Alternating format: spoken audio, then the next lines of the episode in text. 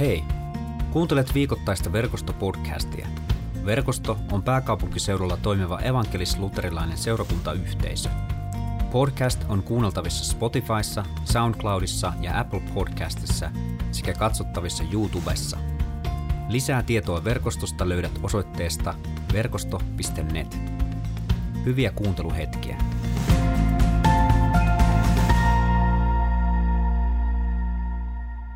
Kolmantena päivänä Galilean Kaanassa vietettiin häitä. Jeesuksen äiti oli siellä ja myös Jeesus ja hänen oppilansa kutsuttiin häihin. Kun viini loppui kesken, äiti sanoi Jeesukselle, heillä ei ole viiniä. Jeesus vastasi, älä sekaannu asioihini, minun hetkeni ei ole vielä tullut. Hänen äitinsä sanoi palvelijoille, tehkää mitä tahansa hän käskeekin. Hääpaikalla oli kuusi kivistä vesiastiaa. Ja nyt meiltä hävisi vesiastiat ja hävisi teksti, mutta Marko pelastaa minut ja noin jatketaan. Hääpaikalla oli kuusi kivistä vesiastia, jotka olivat juutalaisten puhtaussääntöjen mukaan puhtaita. Jokaiseen astiaan mahtui pari-kolme saavillista. Jeesus sanoi palvelijoille, täyttäkää astiat vedellä. He täyttivät ne piripintaan. Jeesus sanoi, ottakaa siitä ja viekää juhlista vastaavalle palvelijalle. Ja he veivät. Tämä maistoi vettä, joka oli muuttunut viiniksi. Hän ei tiennyt, mistä viini oli peräisin, vain palvelijat tiesivät sen, koska olivat ottaneet vettä astiasta. Niinpä juhlista vastaava kutsui sulhasen paikalle ja sanoi, muut tarjoaisivat ensin hyvää viiniä ja huonompaa vasta sitten, kun vieraat ovat humalassa – sinä olet säästänyt hyvän viinin tähän asti. Jeesus antoi tämän ensimmäisen todisteen itsestään Galilean kaanassa. Näin hän paljasti kirkkautensa ja hänen oppilansa alkoivat luottaa häneen. Kun sä ajattelet Jeesusta, että mitä hän teki täällä maan päällä eläessä, minkälaisia ihmeitä, minkälaisia asioita hän teki, niin tämmöinen retorinen kysymys, että mitä sulla tulee ensimmäisenä mieleen? Mä itseltäni kysyin tämän kysymyksen ja mulla tuli mieleen, että Jeesus paransi sairaita ja herätti jonkun kuolleenkin ja, ja, ja, ja käveli veden päällä ja tyynnytti myrskyn ja teki, teki monenlaisia ihmeitä. Mutta harvemmin mulla tulee ensimmäisenä mieleen se, että Jeesus järkkäs juhliin, jotka oli menossa aivan pieleen. Tuommoinen, riippuen vähän miten se, minkä kokoisia ne astiat oli, niin 500-700 litraa viiniä. Ja Johanneksen evankeliumin mukaan tämä oli Jeesuksen kaikista tämmöisistä ihmeistä tunnusteoista aivan ensimmäinen. Et jos sä nyt ajattelet näin, että Jeesus tuli tähän maailmaan, hän syntyi, eli ihmisen elämää ja sitten hän päätti, että nyt on se aika, kun mä rupean itse asiassa paljastamaan, kuka mä oon. Niin anteeksi jo etukäteen, mitä sanon seuraavaksi, mutta jos tämän kääntäisi suomalaiskansalliseksi, niin siinä on tilanne sellainen, että jonkun kesäjuhlat on menossa pieleen, Jeesus tulee paikalle ja jos mä ajattelen, että mitä keskiverrosti ajatellaan, että Jeesus tulee vähän kosteisiin juhliin paikalle, niin mehän ajatellaan, että Jeesus varmaan tulisi paheksumaan sinne, se olisi niiden omien kavereittensa kanssa ja siellä se vähän pitkin nenän vartta kattos niitä ihmisiä, jotka juhlii. Ei näin, vaan Jeesus ikään kuin semmoisen pakullisen vironlaivan tuotteita järkkäs paikalle ja juhlat jatkuivat. Ja ystävät hyvät, jos sulla on minkäänlaista ongelmaa alkoholin kanssa, niin tämä ei ole sulle mikään rohkaisu tai kehotus tai, tai ikään kuin lupa nyt, että no niin, että, että jos on alkoholin kanssa ongelma, niin tuu juttelemaan, hae apua, apua on saatavilla. Asiassa on toinenkin puolensa, mutta Jeesus aloittaa julkisen toimintansa tällaisella ihmeellä. Siitä me ei nyt päästä niin kuin mihinkään, näin se on. Mutta silloin täytyykin miettiä, että mikä tämä mikä juttu nyt taas on. Kyllä mä, mitä enemmän mä niin kun on tutustunut henkilön nimeltä Jeesus Nasaretilainen, niin mä usein pohdin, että kyllä se on tosi merkillinen kaveri. Että just kun sä ajattelet, että no nyt mä alan ymmärtää jotakin, niin tuntuu, että aina oppii jonkun uuden puolen, että, että silloin on aina joku uusi ässä hihassa. Tämä, tämä kertomus, mikä me luettiin äsken evankeliumista, niin se on hää, häätilanne. Siellä on pariskunta mennyt naimisiin ja, ja tota, siellä on alkamassa iso, iso hääjuhla. Nyt, nyt pitää muistaa tai tietää se, että, että kun puhutaan ensimmäisen vuosisadan Israelista, niin häät ei ollut sellainen, että 30 minuuttia siellä uskonnollista seremoniaa ja sitten pienet kakkukahvit, tai jos oli paremmat piirit, niin on pitopöytä ja pari-kolme tuntia häävalssia, kaikki poistuu paikalta. Kyseessä oli pitkä monipäiväinen juhla. Ja sen, sen juhlan, siinä juhlassa oli paljon muutakin kuin pelkästään se häät. Ja mä, mulla on semmoinen niin tässä nyt etulyöntiasema useimpiin teihin siinä, että mä oon asunut aikanaan perheeni kanssa melkein 12 vuotta Keski-Aasiassa ja, ja niissä kulttuureissa, missä me asuttiin, niin häät kestää monta päivää. Jotenkin tämä tekstiin oli helpompi mennä, koska mä oon nähnyt sen. Me asuttiin Uzbekistanissa aika maallistuneella alueella aikanaan ja, ja siellä häiden onnistumista mitattiin tällaisilla asioilla. Kuinka monta sataa kiloa riisiä kului, ihmiset kertoi niitä avoimesti. Sitten, että kuinka monta lammasta tai härkää käytettiin ruoan valmistamiseen. Ja sitten kolmantena, Neuvostoliitosta oppineena, kuinka monta laatikollista vodkaa kului juhlissa. Ja, ja jotenkin tästä mä, tämän niin kuin eläneenä, kun ihmiset kertoo, että meidän häissä meni niin kuin 12 laatikkoa vodkaa, niin tämä tarina on jotenkin, että no niin, tällaista se on ollut silloin ja tällaista se on edelleen. Ja, ja tällaiset hääjuhlat, niin ne ei ole, niin kuin mä sanoin, että se ei ole pelkästään se avioliitto, vaan siinä on kahden suvun koko niin kuin elämä, se hetki ja tulevaisuus pelissä. Jos tähän tarinaan, mihin me mennään nyt, niin jos, sen, jos, jos, tai se mitä siellä oli tapahtumassa, kun, kun Maria, Jeesuksen äiti, tulee hänen luokseen ja sanoo, että heillä ei ole viiniä – niin kysymys ei ole nyt siitä pelkästään, että siellä ei ollut viiniä, vaan kysymys on siitä, että tämä, tämä pariskunta ja nämä suvut, jotka oli juhlat järjestänyt, niin he oli tulossa, ne oli menossa niin kuin totaaliseen umpikujaan. Tästä iloisesta juhlasta, joka piti olla sukujen ja, ja tota, tämän pariskunnan ilojuhla, niin ainut mitä siitä muistettaisiin vuosien ja vuosikymmenten jälkeen oli se, että ne juhlat meni aivan pieleen. Totaali häpeä tuli tämän pariskunnan ja tämän suvu, näiden sukujen ylle. Ihmiset huomaa, että viini loppuu ja yksi kerrallaan he rupeaa poistumaan tota paikalta. Eli he katsoivat, että tänne ei kannata jäädä. Ja näin nämä suvut ja tämä pariskunta olisi jäänyt kantamaan sellaista häpeän leimaa. Ja kun Jeesus tietää tämän, niin vaikka hän ensin ikään kuin, ja siihen meille ei ole nyt aikaa mennä, hän ikään kuin vähän vastustaa Mariaa. Hän sanoi, että älä, älä, älä tuu nyt mulle vielä puhumaan, että mun aika ei ole vielä. Se on sitten oma tarinansa, joka pitää jollain toisella kertaa purkaa tarkemmin, mutta, mutta oli miten oli, äiti pystyi puhumaan pojallensa ja, ja poika sanoi, että hei mitä ikinä sitten Jeesus sanookin, niin tehkää se. Ja näin Jeesus tulee tilanteeseen, jossa kahden onnellista juhlaa viettävän ihmisen, heidän sukujensa ylle on lankeamassa häpeä, josta he ei tule pääsemään eliaikanaan. Jeesus kääntää sen koko tilanteen niin, että siitä häpeästä muututaan täysin huolettomuuteen. Viiniä on saavitolkulla, sitä on satoja litroja, juhlat jatkuu ja varmaan jäi niin kuin seuraavinkin juhliin. Ja tämä on yksi niin kuin meidän Jumalan ominaispiirre.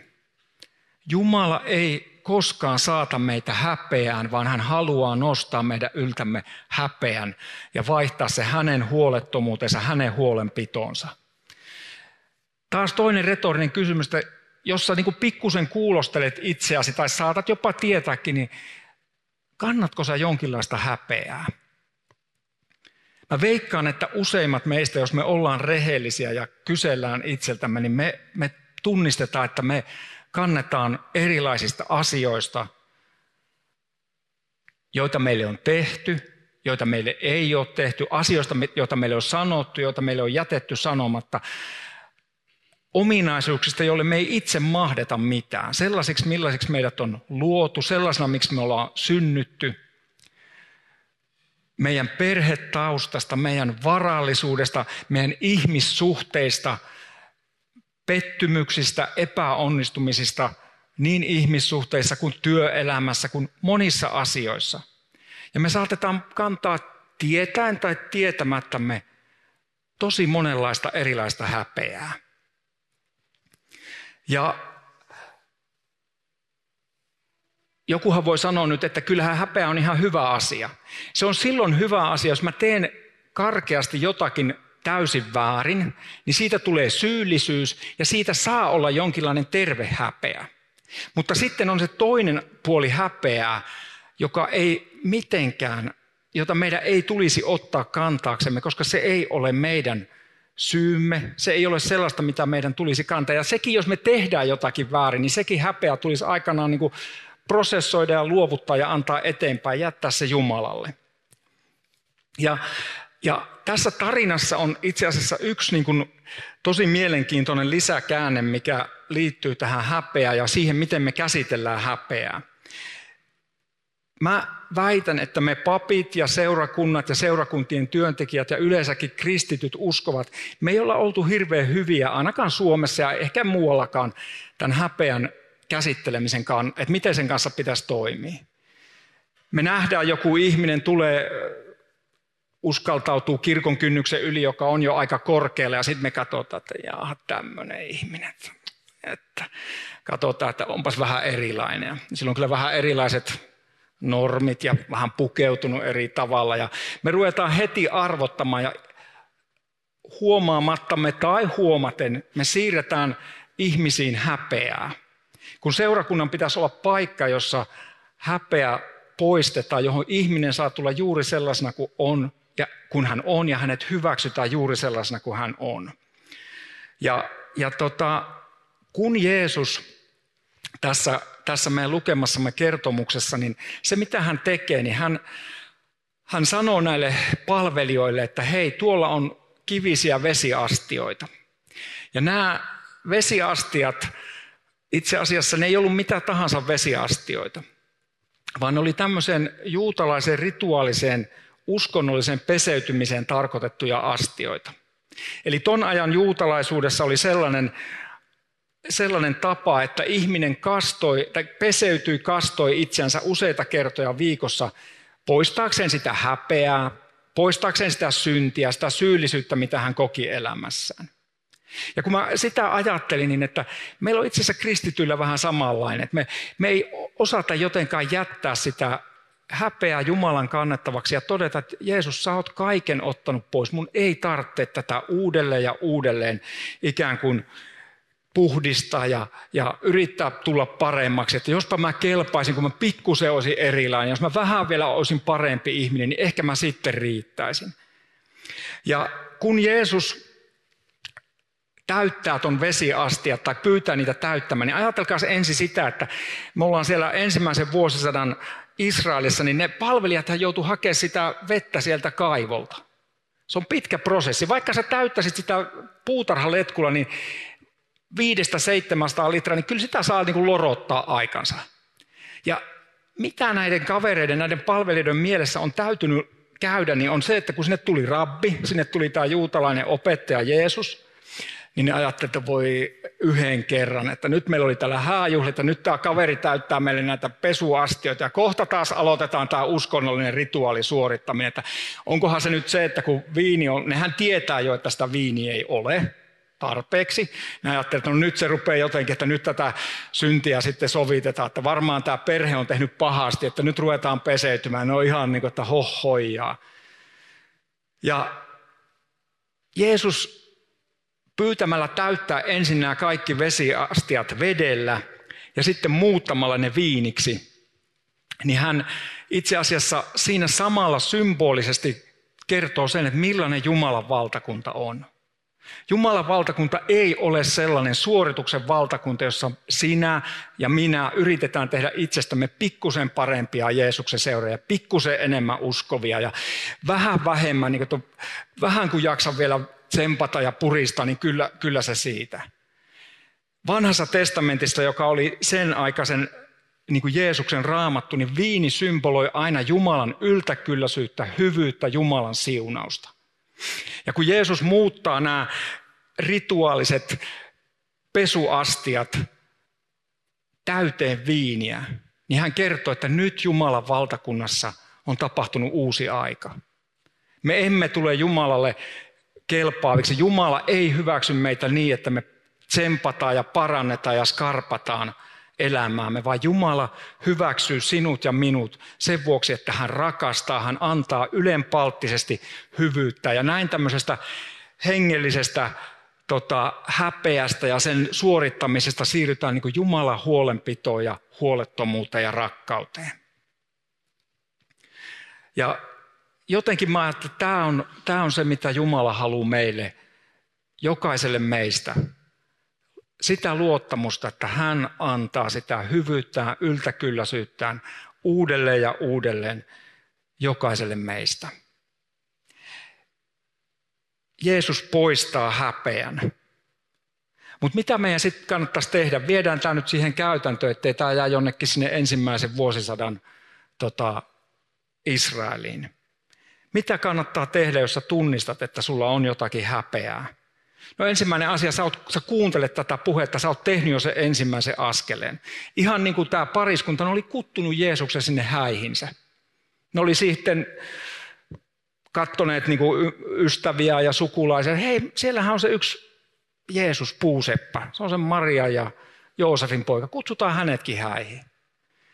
Kutsu Jeesus elämääsi. Vaikka sä saatat olla, että sä oot pitkään kulkenut Jeesuksen kanssa ja sä uskot häneen, mutta kutsu hänet sun elämäntilanteeseen siihen, missä sä tänään ja nyt olet.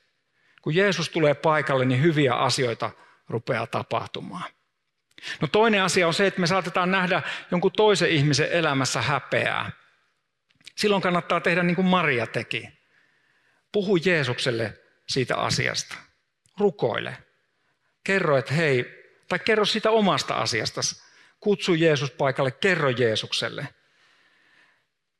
Ja sitten luota siihen, että Jeesus tietää, mitä kannattaa tehdä.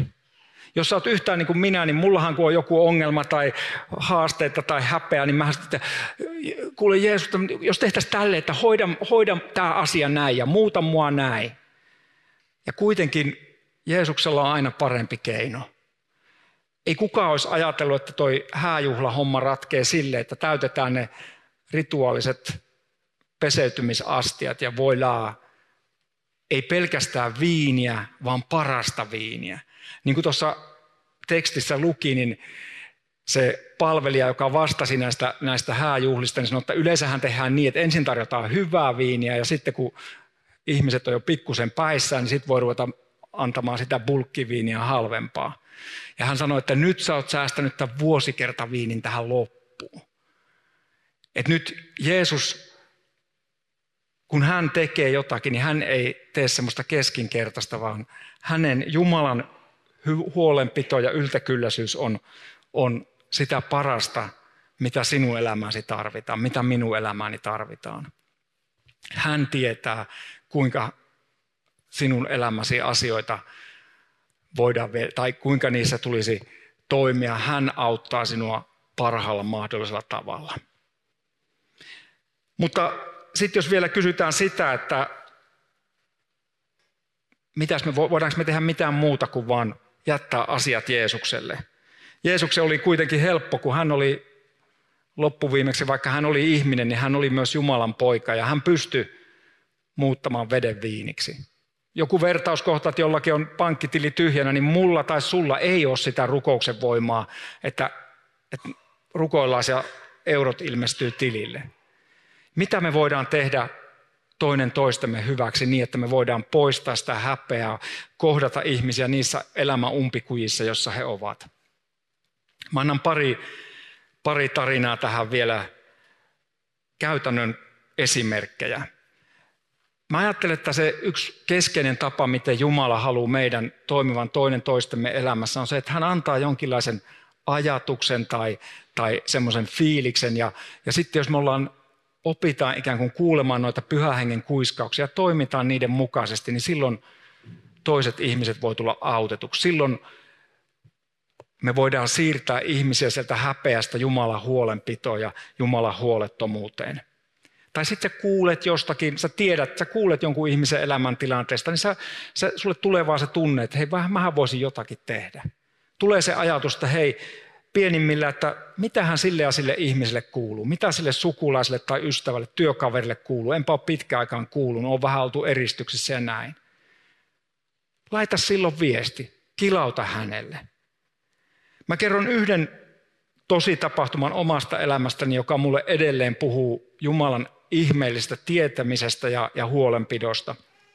Mä asuttiin 90-luvun puolivälissä Englannissa ja mä opiskelin silloin siellä teologiaa ja meille oli syntynyt meidän ensimmäinen lapsi ja me oltiin aika usein aika köyhiä opiskelijoita. Oli niitä päiviä, kun meidän jääkaapissa oli enää se valo. Siellä oli se lamppu ja siinä oli vielä sähköäkin, mutta ei sillä ruokaa enää ollut.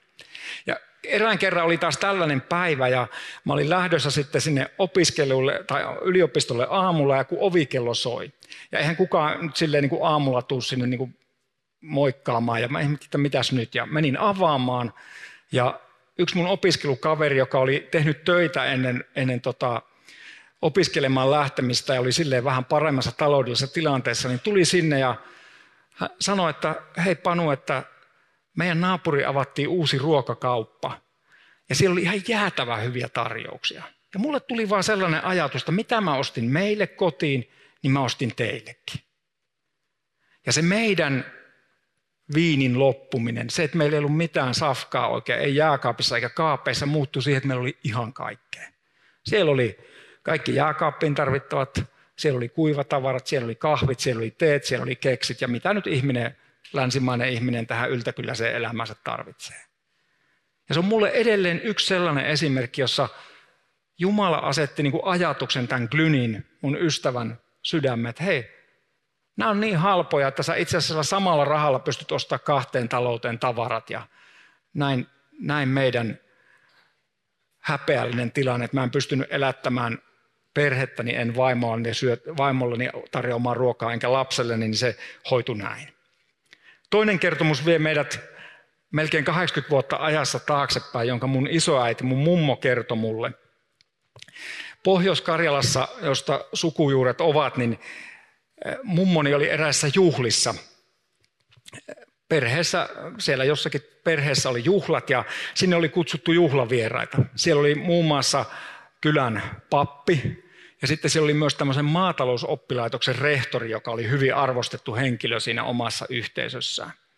Ja kun he oli ollut siinä juhlapöydässä, niin tämä talon emäntä oli ruvennut kaatamaan kahveja niihin kuppeihin ja talon emäntä ei ollenkaan huomannut, mutta rehtori ja tämä pappi huomaa, että rehtorin kupissa on kuollut torakka. Siihen aikaan se ei ollut mitenkään poikkeuksellista, ettäkö tämmöisiä torakoita tai russakoita olisi ollut, mutta, mutta se oli tosi häpeällistä, varsinkin nyt sitten, jos siellä on niin kuollut torakka ja se on siellä kahvikupissa. Talon emäntä oli kaatanut kahvit ja oli kahviteltu ja syöty ja vietetty juhlaa ja, ja, ja tota, kun rehtorin kupissa on, kahvi, kupissa on kahvi, niin sitten mummo kertoi, kuinka se oikein niin kuin varmisti, että se joi niin kuin kupin tyhjäksi ja joi torakan tuonne sisuskaluihinsa mukana. Nythän on muodikasta ainakin joissain piirissä kasvattaa sirkkoja ja muita proteiiniksi, mutta tämä ei ollut vielä sitä aikaa. Kun ne oli poistunut sieltä juhlista, niin tämä pappi oli välittömästi niin kuin kysynyt siltä rehtorilta, miten sä pystyit juomaan sen torakana? Ja se rehtori oli vastannut, enhän mä voinut jättää sitä häpeää sille perheelle. Enhän mä voinut tuottaa sitä häpeää, koska ne olisi nähnyt sen kuolleen toraka ja tajunneet, että mä tiesin sen. Ja ystävät hyvät, tämä rehtori toimi juuri niin kuin Jeesus toimi ristillä. Kun Jeesus ristiinnaulitaan ristille, niin tapahtuu joku kosminen, kummallinen asia, mitä mä en pysty sulle selittämään. Mutta Jumala tuli tähän maailmaan yhdeksi meistä. Hän suostuu, hänen rakkautensa on sellaista, että kaikki se, ei vaan meidän niin kuin viralliset syntimme, vaan myös meidän sairautemme, meidän häpeämme, kaikki tämän maailman rikkinäisyys, kaikki se, mikä meitä painaa ja se häpeä, mikä lamaannuttaa meidät ja vie meiltä ikään kuin koko meidän ihmisarvon, niin sen kaiken Jeesus ristillä nollaa. Ikään kuin ottaa sen itseensä, sen kaiken tämän maailman hädän, tuskan, kivun ja häpeän. Ja kuvainnollisesti aivan kuin tuo rehtori kippaa sen sisuskaluihinsa ja se, se torakka, se häpeä, se kipu, se sairaus, mitä sä tänään kannat, niin sitä ei enää Jumalan silmissä ole. Jumala kutsuu sua tänään ja nyt jättämään elämän, elämäsi hänen rakastaviin käsiinsä. Kutsu Jeesus siihen elämäntilanteeseen, missä sä tällä hetkellä oot. Kutsu Jeesus niihin kipupisteisiin, niihin, missä sä kannat häpeää asioista, mitä sulle on tehty tai jätetty tekemättä. Asioista, mitkä sä oot ehkä jotenkin osittain itsekin tehnyt tai jättänyt tekemättä. Jätä ne kaikki tänään rakastava Jumalan käsiin. Hän haluaa luovut, lahjoittaa sinulle rakkautensa ja sen, muuttaa sen sinun elämän veden viiniksi. Ei niin, että sun tarvii uudelleen ja uudelleen yrittää tsempata tai parantaa elämääsi, vaan Jumala lahjoittaa oman rakkautensa, hyvyytensä ja läsnäolonsa. Jeesus tulee elämäämme ei niin, että hän tulee tuomitsemaan, ei niin, että hän tulee tuomaan häpeää, vaan niin, että hän tulee siirtämään meidät häpeästä huolettomuuteen, uskonnollisesta suorittamisesta Jumalan huolenpitoon ja rakkauteen. Rukoillaan yhdessä. Rakastava Isä, me tullaan sun eteen ja tunnustetaan ja tiedostetaan se, että me kannetaan erilaisia häpeän ja epäonnistumisen leimoja elämässämme. Kiitos, että sinä et mitään niitä